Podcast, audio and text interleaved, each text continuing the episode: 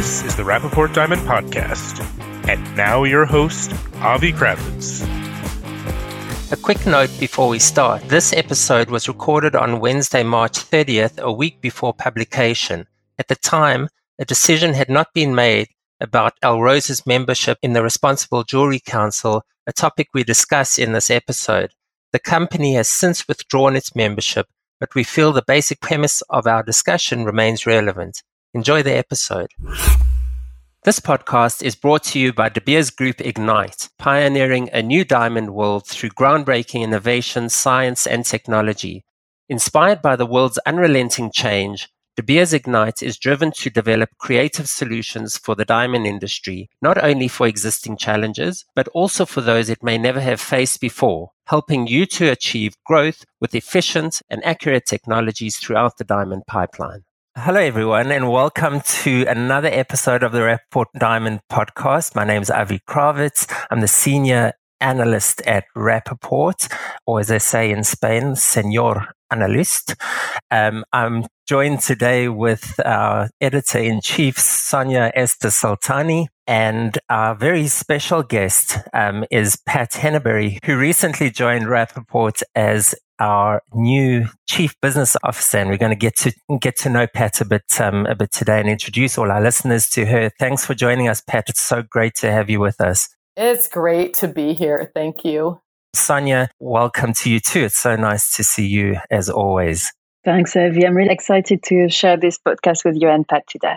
It's been such a, an action packed day today in our newsroom, even if it's a virtual newsroom with where we're all working from home today. And our listeners are going to listen to this podcast a week after recording. But today there was a lot of news that came through about um, about the RJC, the Responsible Jewelry Council, and it's kind of like our version of Will Smith slapping Chris Rock on the stage at the Oscars. It's it's got that sort of shock value for us because um, Pandora, which is everyone knows the brand, has uh, resigned from the RJC. Richemont, um, we we understand, has done the same. And then it's the story that we broke that the executive director at the RJC, Iris um, van der Veken, also resigned. And this is all over the RJC's failure to, to really deal with Alrosa's membership. And um, Sonia, it's been quite a news day in that sense. Um, just one thing after the other at the RJC. What do you make of this? I think they were on uh, um, targeted by a lot of people who care about ethical diamonds and responsible sourcing for weeks, you know, it's been going on. What is the RJC doing? What is not the RJC saying? Um, I'm sure it must have been a very difficult position for Iris the past since the the invasion of Ukraine because you know she wanted to uphold uh, organization to really high standards, and I think that's uh, that's what the industry was waiting for. And big respect to her for for take this leap you know, and the fact that big companies like Pandora and Richemont, and Pandora was one of the founding members, and I think Richemont as well could be. So the fact that they're leaving, you know, is is is very interesting, and let's see what what's next, really. I can imagine Iris's um, frustration, and obviously we can't speak for her, um, but the, the organization really took on a very clear direction under her leadership. And actually, I saw on LinkedIn this week that it was uh, people were offering their congratulations to her for her three year anniversary at the RJC. Um, little did we know that there was this going on behind the scenes, but um, really the organization took a very clear direction and, and good messaging as well and gained some traction, it was felt, um, under her leadership. So that's why I think there's this kind of shock value to it. Yeah.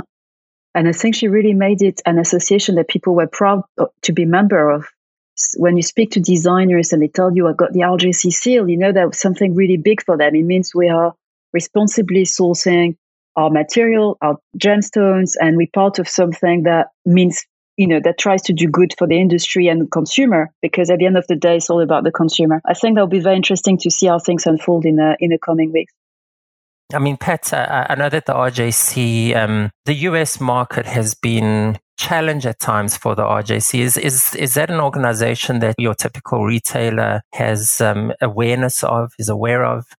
The most important thing with the RJC right now is to look, our industry has always been one to not move real fast, right? I mean, adopting technology, pivoting, being nimble, being flexible is not something that we have been really good at. And right now, this world is changing so fast, and there are things that have to, we have to move fast. We have to make decisions.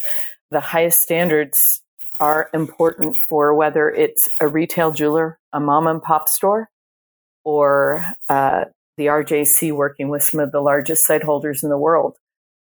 Doing our best, keeping to the highest standards, being able to to move quickly and being nimble and flexible. Know your news, know what's going on in the world. A lot of independents look to the bigger, larger organizations for leadership. And we need really good leaders right? We need the leaders to be nimble. We need the leaders to know exactly what they're doing as quickly as possible to let the independents know what's going on. They, they look for the AGS, the JA, they look for their associations who are involved with the larger RJCs to let them know what to do I think that's part of the frustration that people have had with the RJC. Um, and just to give a bit of background, the RJC is the, the organization that sets um, standards for supply chain issues and responsible sourcing um, within the, the jewelry and, and watch industry. And obviously, diamonds is a big part of it. Alrosa was the vice chairman of the um, held that position of the the board and has been very involved in the board of the RJC.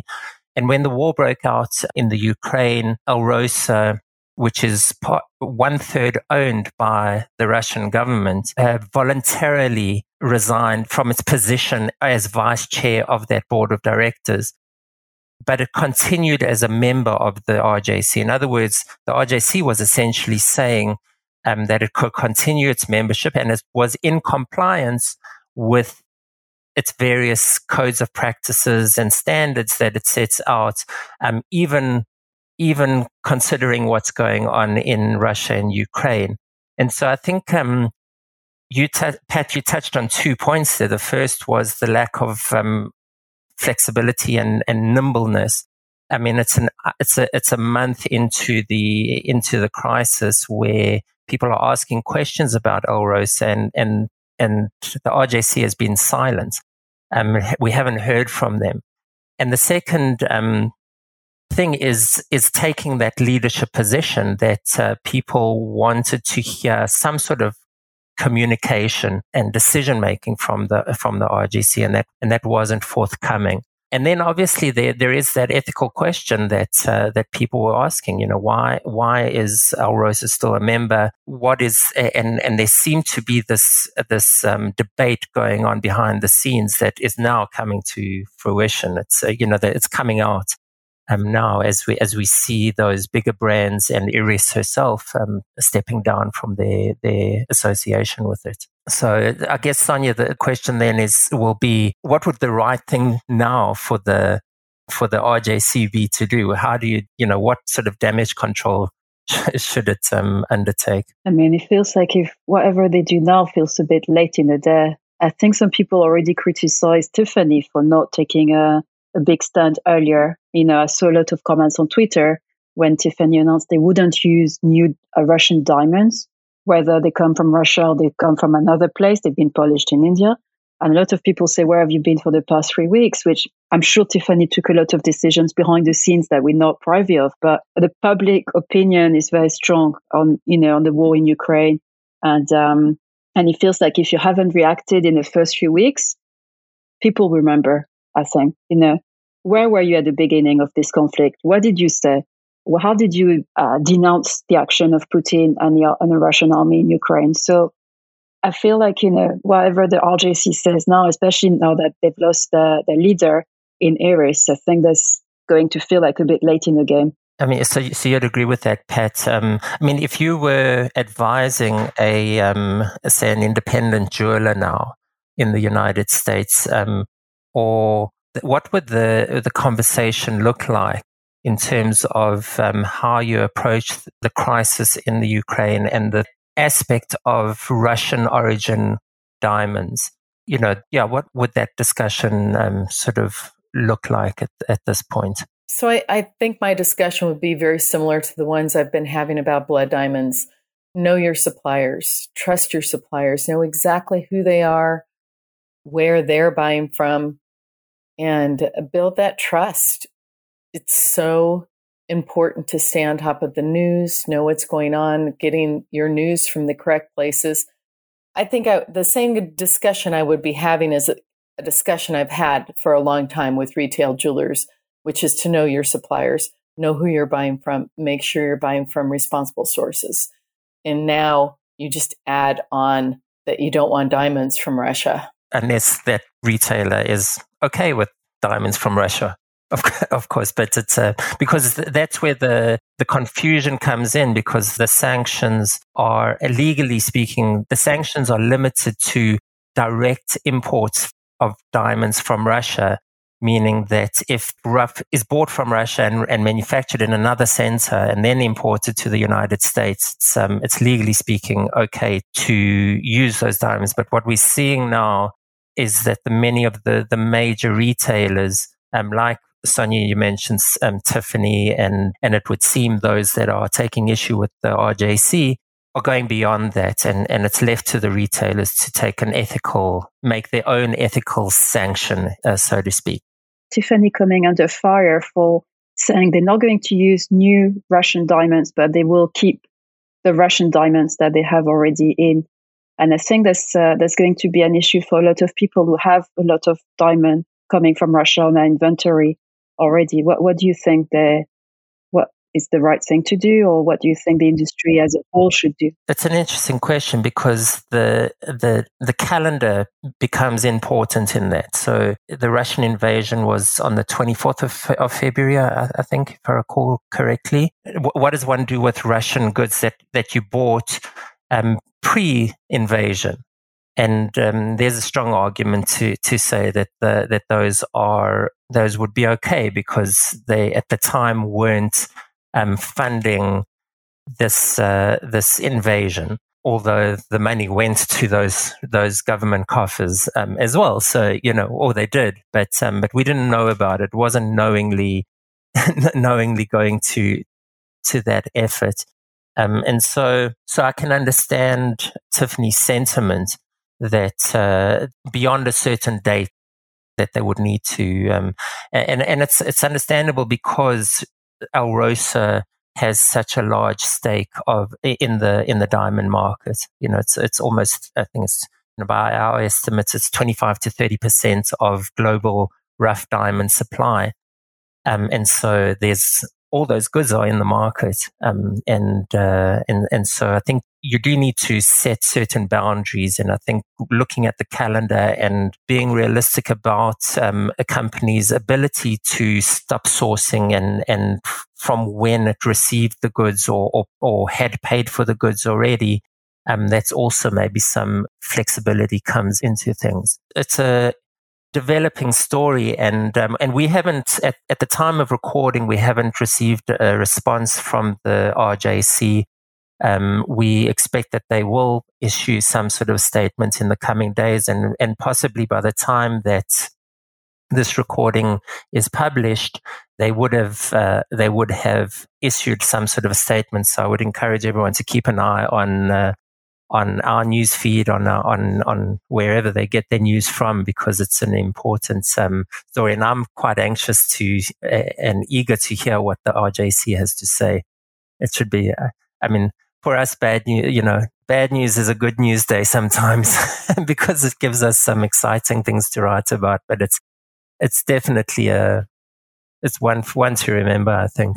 So, uh, Pat, just to change the subject a bit, um, because you're now is it a month or two into into your your tenure at at Rapaport? Um, it feels I know that at Rapaport a day feels like a month. So how's that experience been for you? Has it been a, a learning curve? it has been just about two months. And uh, I'm still in that learning curve. I think I'll be in that learning curve for at least a couple more years. uh, but I absolutely unequivocally love it. It has been a really fun ride so far. I feel really lucky to be working with great people. Um, when I was looking around at different companies, I knew I wanted to work with good people, hopefully help move the needle in the jewelry industry, and um, be with an innovative company. And all of those boxes are checked with Rapaport and more. So I am I'm thrilled to work with some very smart people, including you and Sonia. I absolutely am having a blast. It's definitely a good ride so far. Thank you. I was going to plead my own ignorance because I am now 15 years at Rapaport, and that was earlier this month, my anniversary, and I feel that I'm still on that learning curve.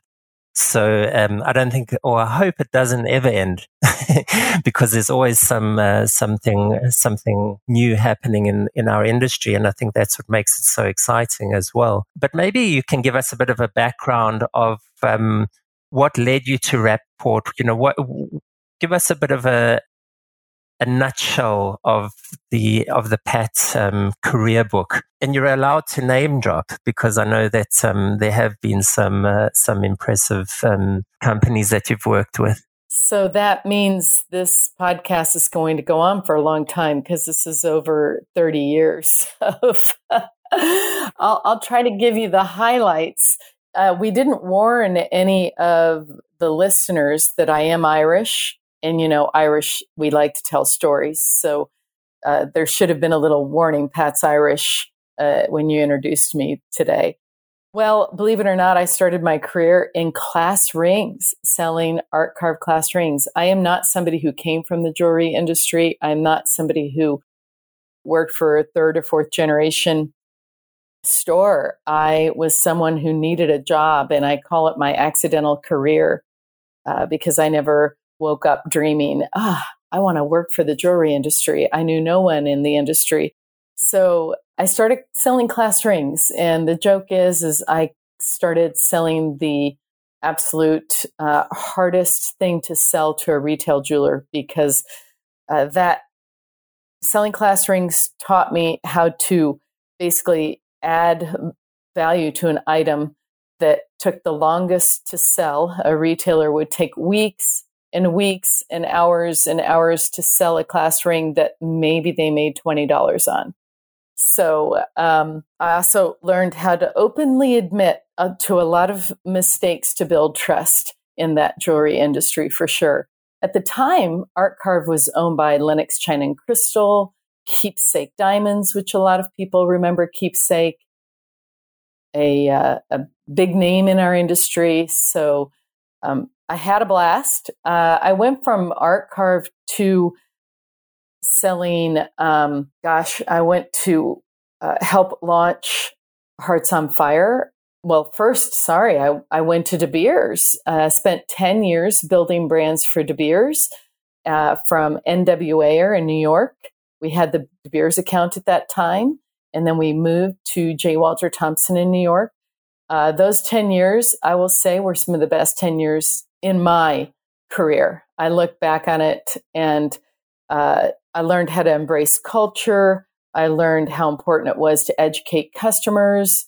I was able to travel abroad to South Africa to the diamond mines. I had a, 10 of my best learning years uh, at De Beers. Uh, went to work, started building brands, uh, helped build brands at um, Hearts on Fire, the world's most perfectly cut diamonds. Absolutely loved that. Went to work for JCK, had seven years at JCK. Some of my still closest friends today are from JCK, from De Beers, uh, from Hearts on Fire. Uh, Hearts on Fire learned to, to build brands. JCK, I was a salesperson um, for the Southwest, for Canada, for the Caribbean. We sold about seven different products and magazines. Absolutely loved that. Loved being in the uh, publishing world. And um, then uh, started my own business, Jewelry Coach, which is an online sales training tool, and also consulted with many of the top brands in in the industry on how to sell their brand at the counter. developing methodologies for selling brands. Loved it. Uh, Hearts on Fire called me back few years later and said, please come back and head up our learning and development department. So I did that, had a blast. A lot of you listening probably has heard of our university where we, it's a huge educational event. So we ran uh, universities, we ran academies, and um, had a, had a great time. So then I went into consulting for a couple companies. I worked for a startup as their CMO, and Lord, here we are at uh. That was a quick 30 years. uh, and tried to fast forward that.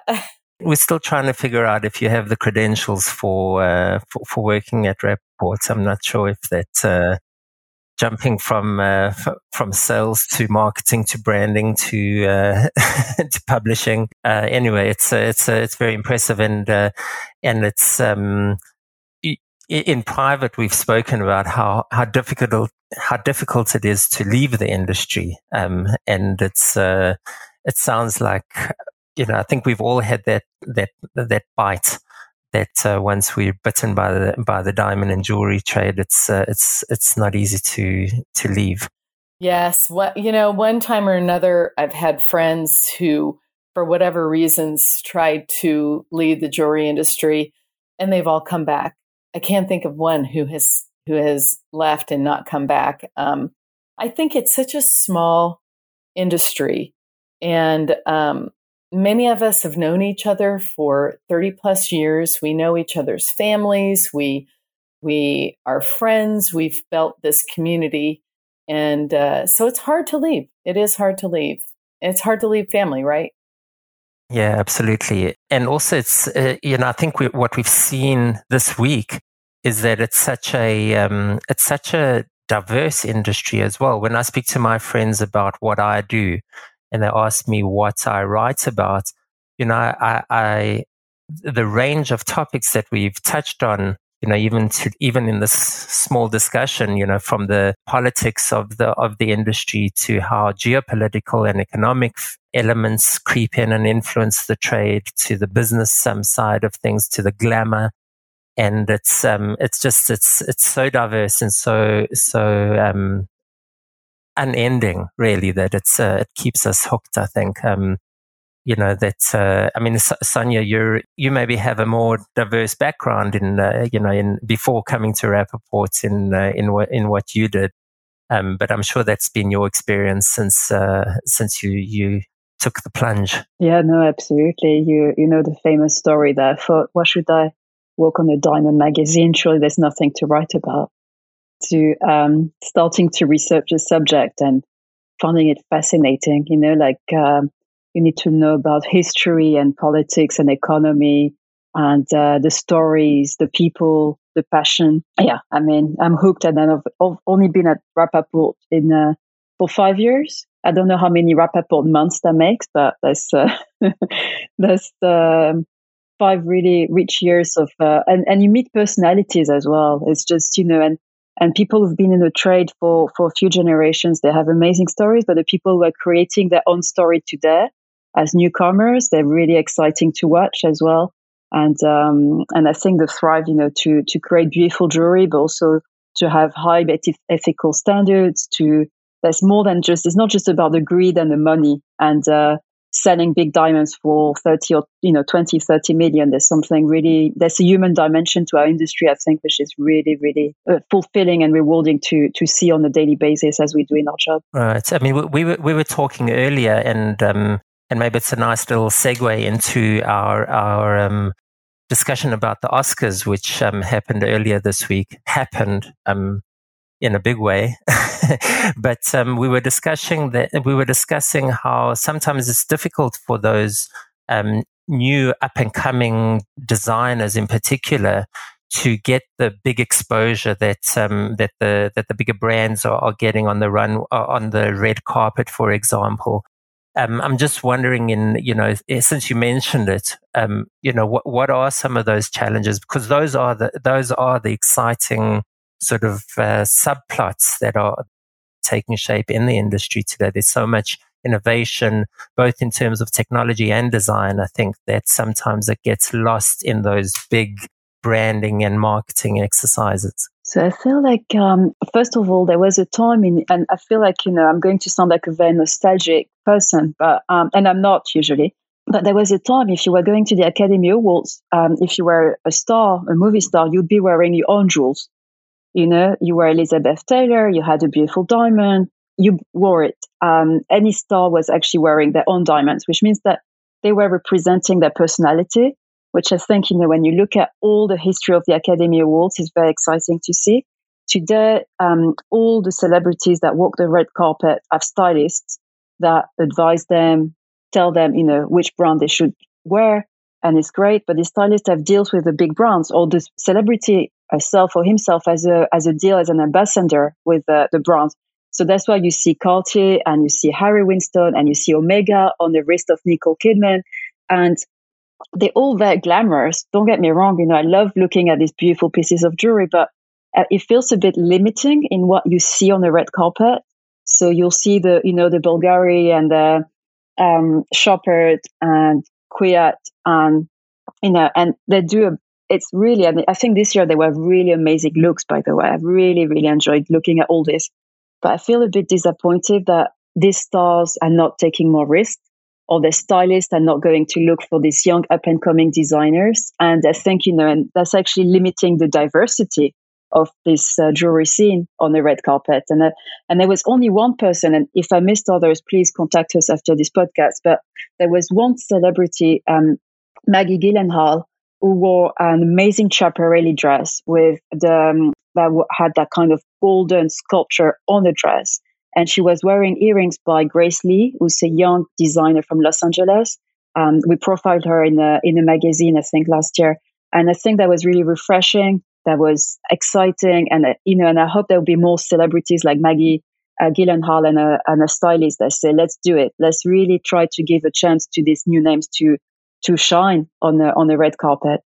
Where you have millions of people watching and social media, everyone, you know, is sharing pictures the following day and and it's such a big big opportunity for for someone to to be noticed. Yeah. Well, one thing that you what that stood out for me in what you just said is that that you just don't see people bring their own pieces to the red carpet. That sort of um, flashback to the or throwback to the to the glamorous um, old uh, hollywood um, stars like elizabeth taylor and um, I think that, that would that would be a really refreshing um, thing to see on the, and, a, and a great endorsement for the um, for the, for the industry. I mean, Pat, I, I, wonder if you can comment on this. That um, know, why don't we see these sort of these sort of uh, diamond jewelry icons like you know like we, we had in the in the in the old days? Um, is there a commercialization, an over commercialization of um, of the red carpet? Do you think? Um, I don't know if this is something you you can comment on or not. Yeah, I that's a great question. And uh, I keep thinking that social media has something to do with it. Now it seems like a lot of the brands are going after the influencers. You know, who has all the followers? Who are the influencers? And they're not the Liz Taylors of the world or the, you know, the uh, high profile Hollywood stars. It could be a young gal who is talking about uh, jewelry designs that she loves and she's educating consumers and she's become this influencer or instead of going for that that Hollywood glam. I also think Hollywood has kind of done it to themselves too. The um, Hollywood glam, those it, it's just doesn't seem to be there anymore. Maybe because there's is it social media? Is it that there's lots of knockoffs? Is it that what the difference is now to them? I'm not really sure. Is that cachet of that Hollywood star because of now we've got Netflix and all these different platforms that you can get your your entertainment from that big flick, you know, that big Hollywood flick that you're waiting for and waiting for is competing with a lot of other things now. I'm not really sure. Uh, but just off the cuff, I think that there's a lot more competition out there with uh, social media. I remember with De Beers when I worked for De Beers, and look, this is like 25 years ago, our Diamond Information Service team would go to the Oscars, would go and dress the the stars with jewelry and make sure and you know you were just hoping that they would be seen on the red par- carpet and they would be able to say hey i am wearing this necklace from memoir or this ring from memoir or this uh, whoever it is that they're they're wearing it you were just hoping that they would talk about your brand. And if they did we would have a huge celebration and a party that they have just said something about what they were wearing. Most of the time that didn't happen. But now i noticed while watching the pre red carpet that the interviewers were actually they call out that brand automatically. And you know it's a part of the package. You know it's part of the deal. It's not something that just happened to happen organically, right? It's part of that package of them wearing. I remember the days where we couldn't get the jewelry back. Part of the deal was they had to get that jewelry back. And they would, the actors would say, no, they wanted to keep it. We're like, but that's not part of the deal. We have to have that piece back. and that there were those conversations going back and forth. But I, I don't think that happens anymore. But I think it has a lot to do with social media. Well, I think the sense of entitlement probably probably does still exist in uh, in Hollywood. I have a friend who's a stylist, and she can tell you she has to chase a lot of these celebrities still to get her jewelry back. So amazing. Amazing. So Sonia, which um, what what looks, uh, what did stand out for you in on the on the red carpet? Was any, you know, maybe give over your top three looks or trends or or celebrities if you have. Ah, top three. Okay, I think. Oh, as, as, they were. I tell you, I really enjoyed it. So I'll tell you. I'll go for Zendaya um, who was a young actress, and she was in Dune that won a lot of um, a lot of awards, and she's an ambassador for Bulgari.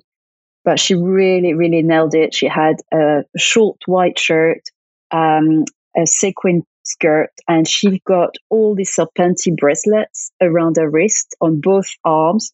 It was beautiful, and she had one around her neck.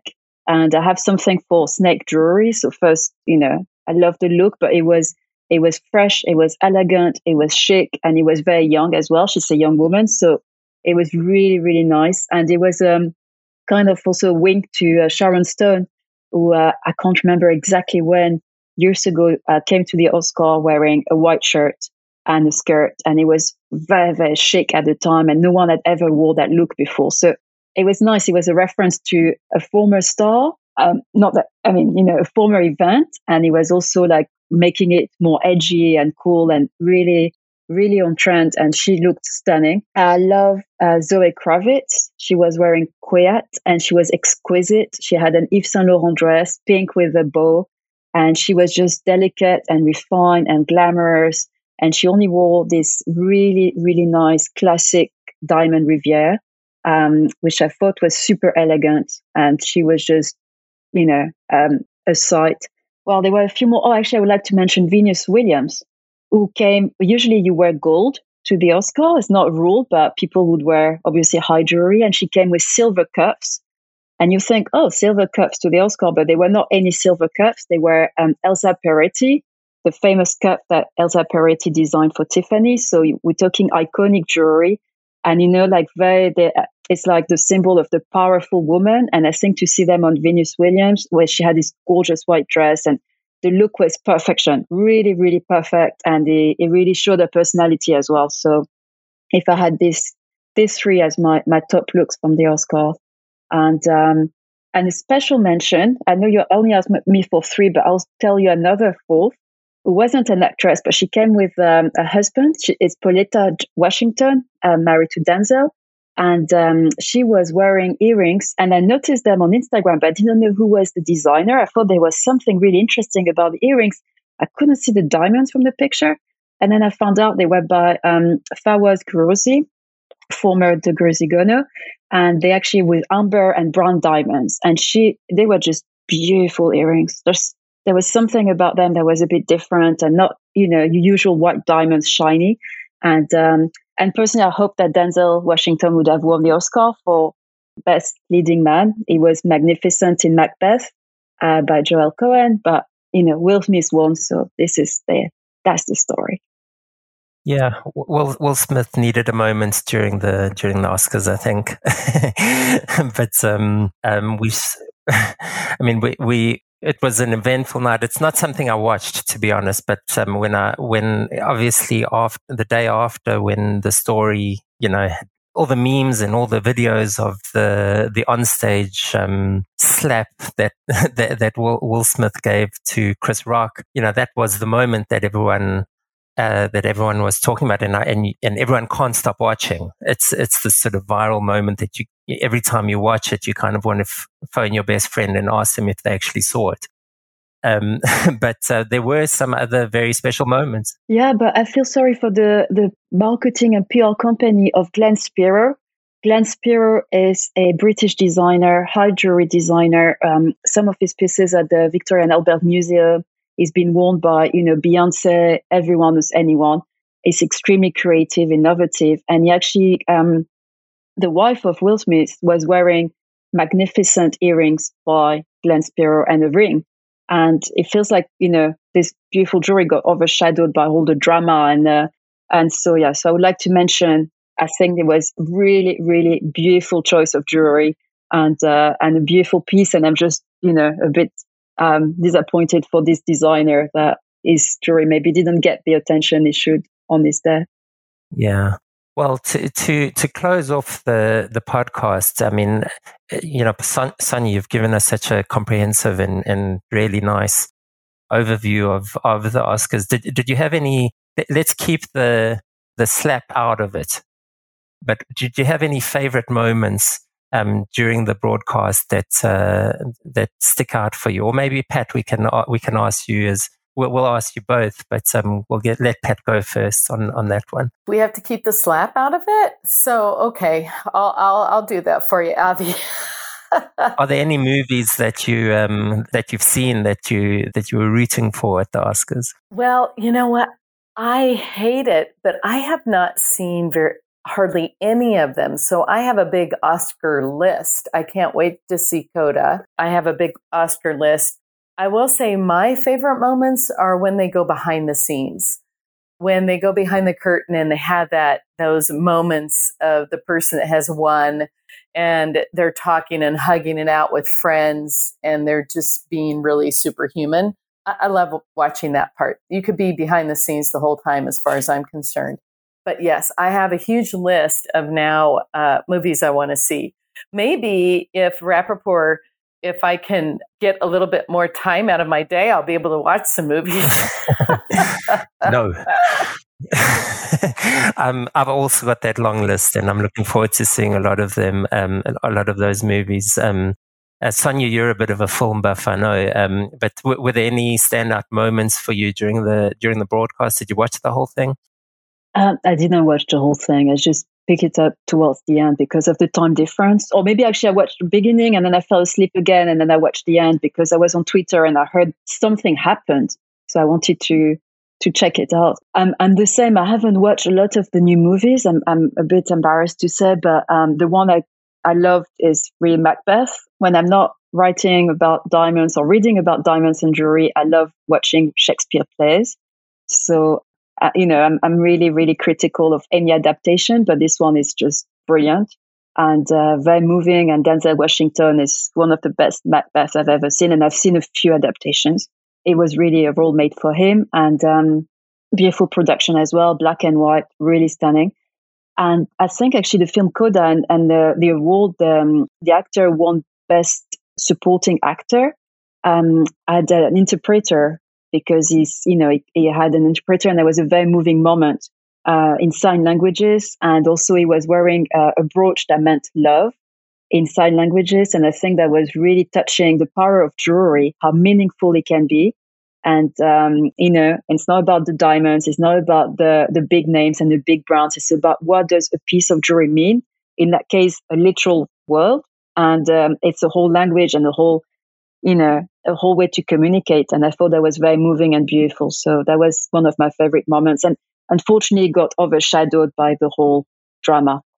Yeah, as everything did. Um, so do you want to hear mine? Of course, Avi. I was waiting for you to ask.